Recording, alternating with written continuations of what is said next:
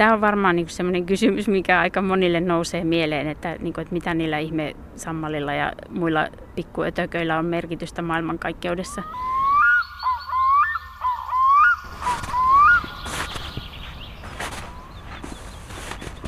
Ei sitä helposti tule ajatelleeksi, kun kävelee lumisen maan päällä, että siellä jossain routaisen maan uumenissa, omissa aikakapseleissaan, siemenissä, lepäilevät lukemattomat kasvit. Siemen on aikanaan ollut mahtava keksintö, joitain satoja miljoonia vuosia vanha oivallus. Siementen avulla kasvit pystyvät levittäytymään, niinpä niissä on usein kaiken maailman härpäkkeitä, lenninsiipiä ja propelleja ja laskuvarjoja ja erilaisia koukkuja. Ja sitten siementen avulla kasvit sinnittelevät hankalien aikojen yli. Ja siellä siemenessä on mukana myös se tieto, milloin kannattaa itää. Jotkut itävät ihan saman tien melkein ja jotkut vasta seuraavana keväänä tai sitten myöhemmin, ehkä jopa sadan vuoden kuluttua. Niin että siellä maaperän siemenpankissa on siis säilössä avaimet vaikkapa uuteen metsään tai uuteen suohon tai niittyyn. Samaa ideaa sovelletaan nyt ihmisten tekemissä siemenpankeissa, joissa siemenet kerätään talteen varmuuden vuoksi, kun kukaan ei oikein tiedä, mihin tämä maailma on niin sanotusti menossa. On vaikea käsittää maailmaa ilman kasveja. No, todella.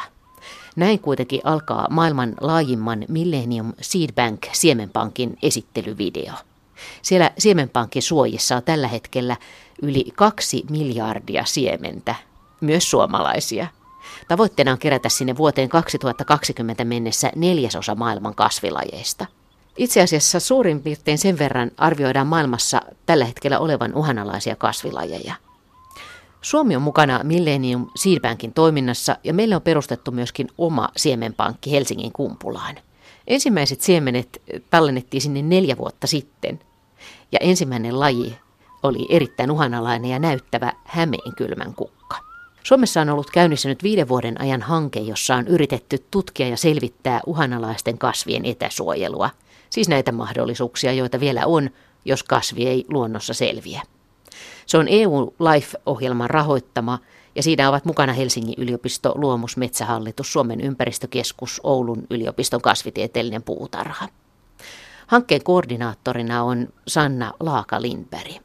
Juuri tällä hetkellä Projektissa on aika odottava tunnelma, miten talven yli ovat selvinneet esimerkiksi isonu ja sammaleet, joita siirrettiin viime kesänä Iittalaan. Syksyllä ne olivat kuulemma vielä hyvissä voimissa, osa oli kasvanut jopa purkeistaan ulos. Ja nyt sitten kevään edetessä tästä nähdään, miten talvi on oikein sujunut. Edellisvuoden ensimmäiset koerät selvisivät loistavasti, joten toiveikkaissa tunnelmissa ollaan, Sanna Laakalinberg kertoo. Tapasin hänet viime kesänä kreivin aikaan sikäli, että juuri silloin nämä isonuija sammaleet olivat viimeistä yötään Helsingin kasvitieteellisen museon sammalosaston suojissa Kaisaniemessä matkalla maastoon. Sinne ne olivat tulleet Oulusta kryosäilytyksestä. Sekin selviää mistä ihmeen kryosäilytyksestä.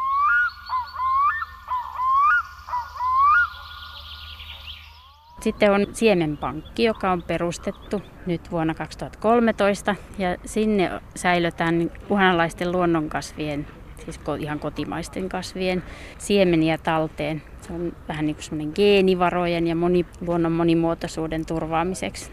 Ja sitten siellä kokoelmassa sitten, niin, niin sieltä saadaan niin kuin uusia siemeniä sitten niistä, jotka, joille käy kehnosti syystä tai toisesta. Onko tämmöinen siemenpankin idea vanha? Periaatteessa joo. Ja sitten nyt, nythän on esimerkiksi olemassa viljelykasvien semmoinen oikein niin kuin maailman siemenpankki huippuvuorilla. Ja ihan periaatteessa samalla tekniikalla nyt sitten kerätään näitä kotimaisia luonnonkasveja siemenpankkiin. Mikä se tekniikka on? Mitä kaikkea siinä pitää huomioida? Siementen säilymisessä noin suurimmalla osalla lajeilta olennaista on se, että ne on kuivia ja sitten ne pakastetaan, mutta se pakastuslämpötila on niillä semmoinen normaali pakastuslämpötila niin kuin pakkasessa kenellä tahansa kotona, että se on 18-20 astetta. Mutta se kuivuus on se kriittinen, pitää olla niin kuin 15, aste, 15 prosenttia vaan se suhteellinen kosteus, että ne säilyy. Ja siihen pääseminen vaatii sitten omat tekniikat. No miten se tehdään? Siemenpankissa on sellaiset inkubaattorit, niin kuin kuivauslaitteet, millä ne kuivataan ja sitten se aika kauan, kun siihen kuivumiseen menee, niin riippuu sitten siitä lajista niin, ja siemenen koosta ja vähän siitä siemenkuoren paksuudesta ja muista semmoisista rakenteellisista asioista. Mutta onko tämmöinen peruskuvio niin kuin kaikilla siemenillä toimiva? Että ei tarvitse tietää lajikohtaisia eroja? Nimenomaan se on hyvin lajikohtaista. On sellaisia siemeniä, jotka ei oikeastaan sinne siemenpankkiin kunnolla sovellu, koska niillä on niin ohut siemenkuori, että ne periaatteessa niin kuin itää heti ja ne ei sitten niin kuin säily kuivattuna. Ja sitten on lajeja, jotka, joissa on esimerkiksi sellaisia lisäkkeitä, semmoisia vararavintokappaleita, joita esimerkiksi muurahaiset syö ja kuuluu siihen prosessiin, että ne on käynyt vaikka jonkun linnun tai muun eläimen niin suoliston läpi ennen kuin ne itää. Et sitä niitä pitää sitten vähän manipuloida, että se itäminen onnistuu, kun palautetaan siemenpankista niitä niin kuin ikään, ikään kuin henkiin takaisin. Eri asiat vaikuttaa siihen, että milloin sille siemenelle tulee semmoinen lainausmerkeissä ulo, että no niin, että nyt, nyt pitää lähteä kasvamaan. Joo, siis aika monet tarvii kylmäkäsittelyn ennen sitä itämiseen lähtöä ja sitten on lajeja, jotka vaatii esimerkiksi, että niiden siemenkuori pitää vähän niin kuin rikkoutua. Sitä voi sitten just manipuloida silleen niin kuin skraappaamalla niitä jollakin tai tekemällä viilon siihen pintaan. Miten tämmöistä tietoa on saatu aikaiseksi? Onko vanhoja kirjoituksia jo aikojen alusta, missä joku on kirjoittanut niin kuin kellertävään paperiin, että, että muista tämän lajin kohdalla raapia siemen, siemenkuorta tai jotain tämmöistä? No osa on ihan siis semmoista kokeellista, että niitä, ja sitten on olemassa semmoisia niin maailman mittakaavassa tietopankkeja, joista löytyy eri, eri lajeista. Ja vaikka meidän harvinaisilta uhanalaisilta lajeilta sitä tietoa ei suorastaan oliskaan, niin sitten voi niitä lähilajien tietoja niin kuin soveltaa. Ja usein ne on aika lailla samantyyppisiä sitten ne niiden vaatimukset, mutta joskus taas on ylläreitä sellaisia, että ne tykkääkin jostain ihan muusta kuin ne keski-eurooppalaiset lajit tai muualta maailmasta peräisin olevat. Tehdäänkö näillä sitten kokeita, että testataanko niinku koemielessä, että milloin se siemen lähtee kasvamaan ennen kuin ne tallennetaan tämmöiseen pankkiin pysyvästi? Joo, niitä testataan sitä itävyyttä heti sinne alussa, että kuinka niin kuin hyvässä kunnossa ne siemenet on, niin kuin, kuinka elinkelpoisia. Ja sitten säännöllisesti tietyin välein, eli, eli noin vuoden päästä ja sitten tarvittaisiin ehkä noin 5 vuoden, 5-10 vuoden välein, että se itävyys säilyy riittävällä tasolla. Ja jos havaitaan, että se alkaa heikentyä, niin sitten pitää kerätä uusia eriä sinne. Siihen on niin kuin semmoinen tavallaan minimimäärä, että mikä siihen siemenpankin ylläpitämiseen vaaditaan, niin pitää olla vähintään 500 siementä. Mutta meillä on tavoitteena, että saataisiin 5000 No missä nämä siemenet sitten fyysisesti on? Minkälainen vartiointi on tässä siemenpankin ympärillä? No siellä ei varsinaisesti ole muuta vartiointia kuin Kumpulan puutarhan aidat ja nehän on tietysti niin kuin ajo auki vaan silloin, kun puutarha on auki. Ja sitten ne on ihan tavallisissa pak- pakastimissa siellä niin kuin siemenpankkilaboratorion tiloissa. Että tällä hetkellä muistaakseni siellä on kaksi semmoista isoa kaappipakastinta käytössä. Minkä takia, Sanna, Laaka minkä takia on tärkeää tallentaa siemeniä siemenpankkiin? No ihan sen takia, että luonnon monimuotoisuudenhan on todettu niin kuin vähenevän huimaa vauhtia. Ja sitten meillä on uhanalaisia lajeja, joiden suojelu ensisijaisesti totta kai on siellä niiden omilla kasvupaikoilla luonnossa. Mutta sitten on ne kaikista uhanalaisimmat, joilla tilanne suojeluilla alueillakin alkaa olla jo niin kehno, et esimerkiksi niin kuin sisäsiittoisuuden vuoksi niin, niin kuin ne ei oikein enää tee kunnollista siementä tai hyvin harvoin on olosuhteita, missä ne voisi itää siellä luonnossa, niin sitten on haluttu niin kuin varmistaa, että ne geenivarat ja monimuotoisuus saadaan talteen. Tämä arvattavasti on monimutkaista nyt kun katselen tuota kimalaista, joka tässä touhua meidän edessä, niin että jos ajattelisi, että tallennetaan siemeniä tulevien vuosien, vuosikymmenten, vuosisatojen varalle, niin tietenkin sitten on toivottavaa, että silloin on esimerkiksi tämmöisiä pölyttäjiä sitten riittävässä määrin. No niin on, se on yksi osatekijä sitten, että myös niiden kaikkein uhanalaisimpien lajien, niin kuin niihin erikoistuneiden niin kuin herbivuorien tai, tai pölyttäjien niin suojelemiseksi myös, niin niitä tarvitaan, niitä kasveja. Eli että se on niin kuin tavallaan semmoinen pohja sille, että saataisiin vaikka palautettua ja vahvistettua luonnossa niitä populaatioita niin, että niihin kasveihin erikoistuneet hyönteiset ja muut eläimet säilyisivät. Tai niin kuin äsken sanoit, puhut niistä muurahaisista esimerkiksi, että jotkut siemenet tarvitsee muurahaisia. Joo, siis ne niillä lajeilla, millä, millä muurahaisilla on iso osuus, niin ne kuljettaa pesään niitä ja sitten ne levittää siinä kuljettaessaan niitä siemeniä niin kuin uusille laikuille, että minne ne voi sitten itää ja kasvaa uusia kasviyksilöitä, että se on niin kuin semmoinen tärkeä prosessi. Ja jo, joitakin niitä uhanalaisiakin on sellaisia, joilla on joku tämmöinen vektori, joka niitä siemeniä kuljettaa. Onko tässä nyt semmoinen ajatus, toive, että tulevat sukupolvet olisi meitä viisaampia, että näitä tallennetaan niille tuleville fiksummille? Joo, nimenomaan. Tämä korostaa tätä fiksummin. Joo, mutta siis toi, nythän niin kuin sitten niiden siemenpankin ja sinne säilyttyjen siementen lisäksi niin on nämä elävät kokoelmat, että kasvitieteelliset puutarhat toimii myös niin, että ne suojelee kokoelmissaan olevia lajeja niin kuin muualta. Ja onhan täälläkin kasvihuoneessa sitten niin kuin vaikka ihan tropiikista harvinaisia lajeja, jotka on sitten tavallaan levitetty sitä suojeltua populaatiota sillä tavalla, että sitä on saatavilla sitten hätätapauksessa muualtakin kuin sieltä omasta maasta, jos ne vaikka häviää. Jos puhutaan ihan luonnossa kasvien siemenistä, niin kuinka kauan ne säilyy itämiskykyisinä? No niissä on just niin niitä, jotka niin kuin itää heti, kun ne siemenet kypsyy ja tippuu maahan ja niin kuin uusi taimi lähtee kasvuun niin kuin jotakuinkin saman tien.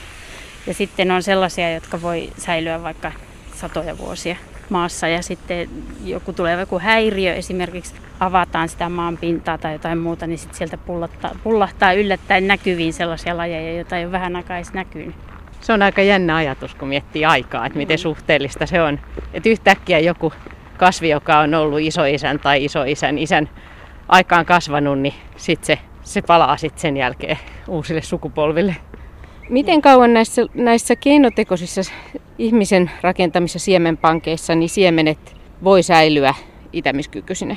No kyllä ne periaatteessa säilyy satoja vuosia. Sielläkin, jos ne laitteistot ja niin kuin olosuhteet säilyy. Tietenkin siinä on aina se riski, että kun on sähköisistä laitteista kysymys ja tiloista, joissa niin kuin voi tapahtua jotain katastrofeja, niin kuin tulipaloja tai jotain, että siinä on aina riskinsä, mutta niin kuin periaatteessa niin niissä olosuhteissa siinä 15 prosentin kosteudessa ja pakastettuna niin säilyy niin kuin lähes loputtoman kauan. Mutta siinä niin siis... tosiaan tehdään niitä, niitä idätystestejä välillä, että, että kokeillaan, että se itävyys säilyy. Niin se sama perussääntö pätee kasveillakin, että solut ei saa jäätyä sieltä sisältä. Joo, juuri näin, että se pitää olla semmoinen niin kuin se solun kuivattamalla niin kuin saadaan se volyymi, niin kuin vesipitoisuus mahdollisimman alhaiseksi ja silloin se ei jäädy. Onko me jostain luullut, että joskus on ihan huimiakin pakkastiloja, mihin näitä siemeniä laitetaan? Joo, tota, meiltäkin niin kuin näistä Suomen uhanalaisista kasveista menee semmoinen duplikaattierä kaikista. Millennium Seed Bank nimiseen isoon isoon maailmanlaajuista materiaalia keräävään siemenpankkiin. Se on Englannissa, Bakehurstissa ja kuuluu tuohon Royal Botanical Garden organisaatioon, että sillä on todella niin kuin isot varastotilat. Mä kävin itse siellä kaksi kesää sitten ja silloin siellä oli semmoinen niin kuin, varmaan niin kuin muutaman jäähallin kokoinen tila niin kuin vielä tyhjillä, että minne odotetaan sitä uusia eriä. Ja eikä, eikä tämmöiset siemenet niin hirveästi tilaa vie kuitenkaan. No ei, ne on, on niinku semmoisissa kuitenkin, ja vaikka puhuttaisikin, niinku, että 5000, niin 5000 niinku semmoista puolen millin kokosta, niin se menee niinku maitotölkin kokoiseen niinku maksimissaan. Että se, se on niinku, tilan tarve on aika pieni per yksi siemenerä meiltä Suomesta nyt on vie näitä luonnonvaraisia kasveja, niin semmoinen ehkä 50. Ja siellä oli, on tosi kylmä se lämpötila vai? Ei se niin kuin ihan superkylmä ole, mutta että se on kans luokkaa niin kuin miinus 20 astetta siis, että, että siellä tosiaan on kanssa niin kuin ihan pakkane. Ja Joo. sinne pukeudutaan. Britit on niin viluisia, että ne pukeutuu semmoisiin toppavaatteisiin. Me, me sentään mentiin vaan villatakki päällä. Että... No tuntuuko ihmeelliseltä kävellä siellä ja miettiä, että tämä on nyt tämmöinen pankki tai kirjasto tai historiakatsaus tai, tai miksi, miltä se tuntui? Joo, siis se oli, se oli niin kuin, ensinnäkin niin kuin hirveän mielenkiintoista, koska niitä oli niin, kuin niin paljon ja eri puolilta maailmaa. Ja sitten heillä on siellä myös niin kuin kehitelty paljon niin kuin uusia metodeja ja tekniikoita, että niitä siemeniä saadaan niin kuin semmoiseen säilyvään kuntoon. Me ei olla ihan kaikkea vielä niin kuin päästy testaamaan täällä meillä. Että kämmekät nyt tuli uutena, että niitä meidän Siemenpankin hoitaja Mari Miranto kävi opettelemassa tekniikoita, niin ne on nyt sitten mukana. Vesikasvit ei ole vielä. No se äs- äsken jo sanoitkin, Sanna Laaka Lindberg, äsken jo sanoitkin, että aina voi jotain mennä pieleen. Eikö se ole totuus, että monta kertaa on niin kuin historian varrella kaikenlaista sattunutkin tässä kasvien säilönnässä?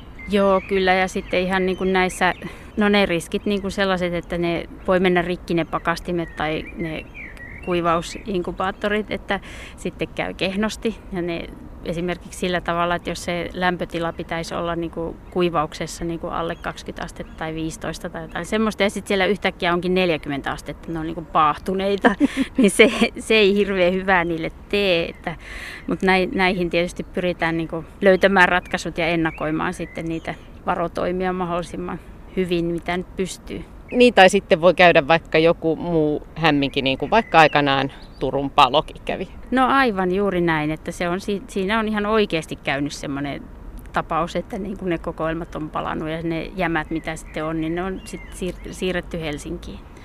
Niin Turun palo oli aikana aikamoinen tappio kasvitieteellisille kokoelmille. No kyllä varmasti oli näin. Ja samoin sitten toinen sellainen niin kuin noita kansainvälisiä kokoelmia koskeva asia, mikä Helsingissä on, on Berliinin museon sammalkokoelmat, jotka palo sodan jälkeen silloin ihan tuusan nuuskaksi, niin niistä duplikaattinäytteet oli Helsingissä Proteruksen kokoelmassa ja ne on nyt sitten niin kuin maailmassa aika lailla arvossaan, että tämmöisiä niin kuin onnellisia sattumiakin on. Sammaleet on sulle itsellesi tärkeitä. Miten sammale, sammalten säilyttäminen sujuu? Onko se vaikeaa? On siinä omat kommervenkkinsä. Sammalet ei tietenkään siemenpankkiin sovellu, koska niillä ei ole siemeniä. Ja itiöt on niin, kuin niin pieniä ja niiden säilyvyys on vähän kanssa huono, että ne sitten, sitten kun ne itää, niin ne itää aika nopeasti.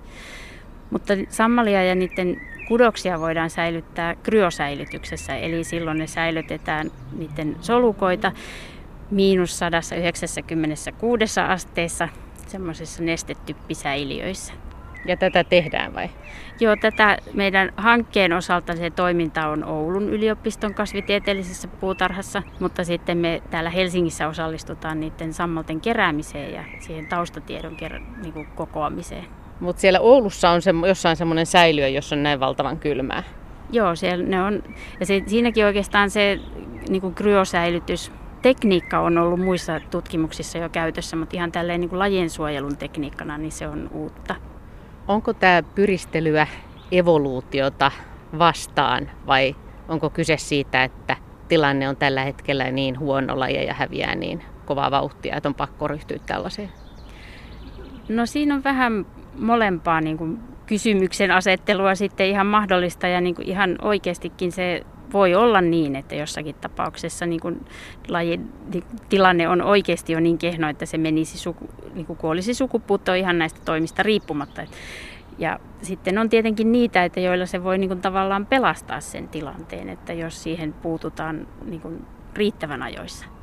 No, minkä takia nämä lajit pitää pelastaa?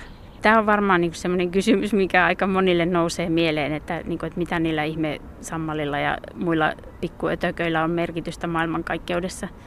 Mutta on niillä ihan se merkitys niin kuin mun mielestä, että koska ne on, niin ne on. Eli tavallaan niin kuin se niiden it, oma olemassaolo antaa niille sen niin kuin tarkoituksen, että ne on.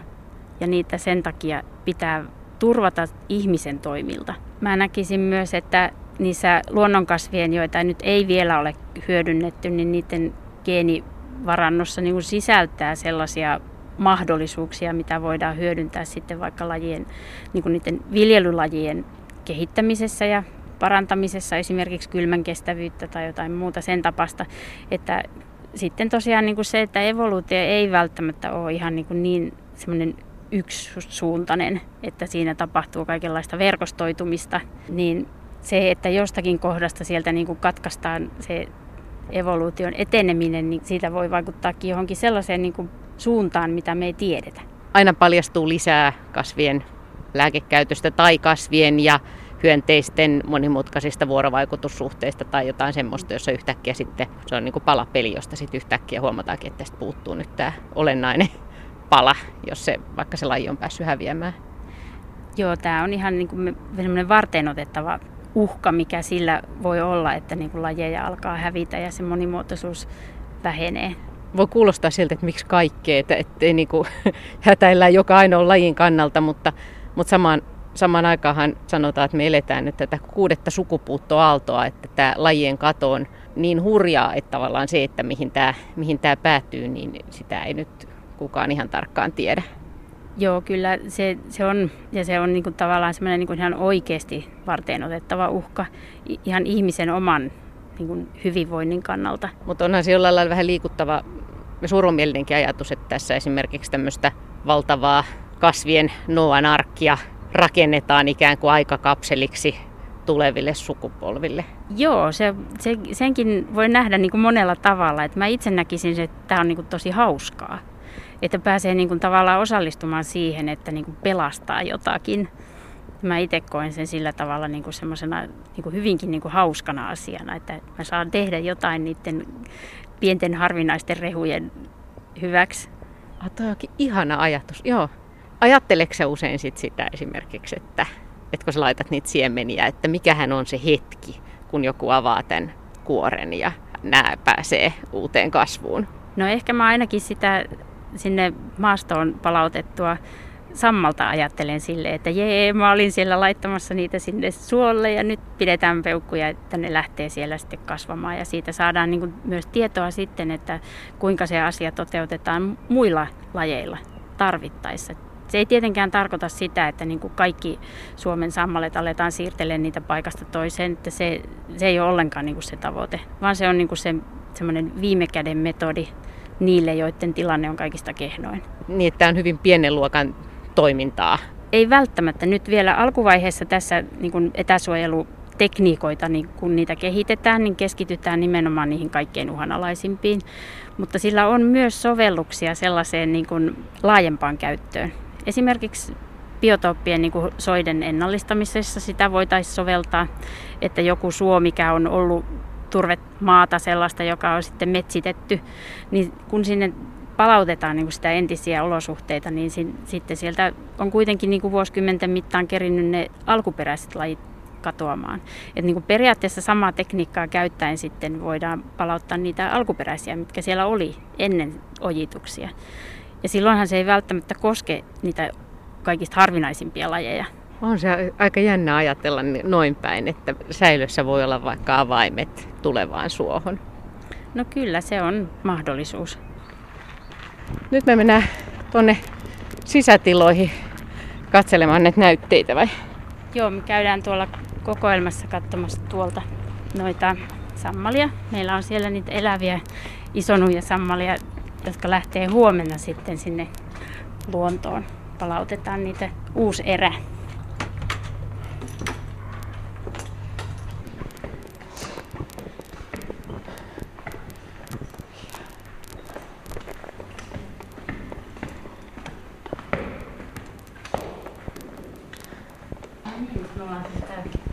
Se on kolmannen kerroksen käytävällä ja tämä on sammaloyksikkö, sammalosasto. Ja täällä mulla on työn alla harjoittelija mittailee täällä just sen ison ja sammalle versoja, mitkä me palautetaan luontoon sitten huomenna. Nämä on tullut sieltä Oulusta postitse ja nämä on nyt viikon totutellut ulkoilmaan tuolla puutarhassa. Ja sitten nyt me paka, merkitään ja pakataan nämä ja viedään huomenna omalle alkuperäiselle paikalle, mutta nämä on tosiaan käynyt siellä kryosäilytyksessä ja herätetty henkiin sieltä. Ja Kauaksi ne on ollut siellä säilytyksessä? Ainakin vuoden. Tässä on varmaan vähän eri käsittelyjä, että osa on ollut pitempäänkin. Ja näin hyvinvoivan näköisiä Joo. siis kuitenkin, ihan vihreitä. Tai mistä sammalista näkee, että se voi hyvin? No just siitä, että se on vihreä ja niin kuin semmoinen pörheen näköinen. On se aika ihmeellistä. Niin. On se, on tosi ihmeellistä, että melkein 200 asteen pakkasesta kasvi selviää. Niin, sammalet on aika, aika kylmän kestäviä niiden solukot. ihan semmoisillakin niin kuin ei, lämpimämmän vyöhykkeen lajeilla, että se on niille niin kuin ominainen piirre, että ne kestää hyvin kylmää. Onko siinä joku evolutiivinen syy? Luultavasti ja se, se on niin kuin ollut sitten varmaan niin kuin niille semmoinen kilpailuvaltti kanssa sitten aikanaan, että ne pystyy niin kuin kylmemmissä oloissa kasvamaan ja säilymään. Näistä kaikista sojottaa tämmöiset koktailtikun näköiset härpäkkeet vähän pitemmät ja niissä on kaiken näköistä viivaa sitten. Siinä on punasta ja sinistä poikkiviivaa. Joo, siis nämä on merkitty jokainen yksilöity purkki. Joo. Ja tässä on semmoinen niin viiva numerokoodi. Ja nämä on siitä hauskat, että kun täällä on tämmöinen keltainen muovilappu, niin linnut tuppaa keräämään ne ne on niistä kiinnostuneita, siis niin uteliaita, ja ne tulee ja nyppii ne pois. Mutta näihin tikkuihin ne ei koske. Eli tämä, on niin tämmöinen tuplavarmistus, että siinä on, on aina jokaisella niin se koodi tiedossa, että miten se, mit, mitä käsittelyjä on tehty, esimerkiksi minkälaisessa ravintoalustassa sitä on kasvatettu. Ja sitten nämä tikut on niin hauskoja siitä, että kun me käytiin huhtikuun lopussa katsomassa siellä paikalla, niin nämä oli vielä lunta ja jäätä siinä suon pinnalla, niin sieltä ne törötti nämä tikut. Niin me nähtiin, että siellähän se on. Ja sitten, sitten sulaneista kohdista nähtiin, että ne sammalet voi oikein hyvin, mutta osa oli siellä vielä jään alla, niin nämä tikut näkyy. Niin täällä just kun puhuttiin näistä käytännön ongelmista, mitä voi tulla kasvien kanssa, että lampaat syö jonkun merkittävän kasvuston tai Murphyn laki astuu peliin ja, ja epätodennäköiset epäonnet sattuu just sille kohdalle. Niin, niitä sattuu. Ja lampaat on meiltäkin muutaman kasvin popsinut suuhunsa niistä luontoon palautetuista putkilokasveista. Että lampaat on vaarallisia.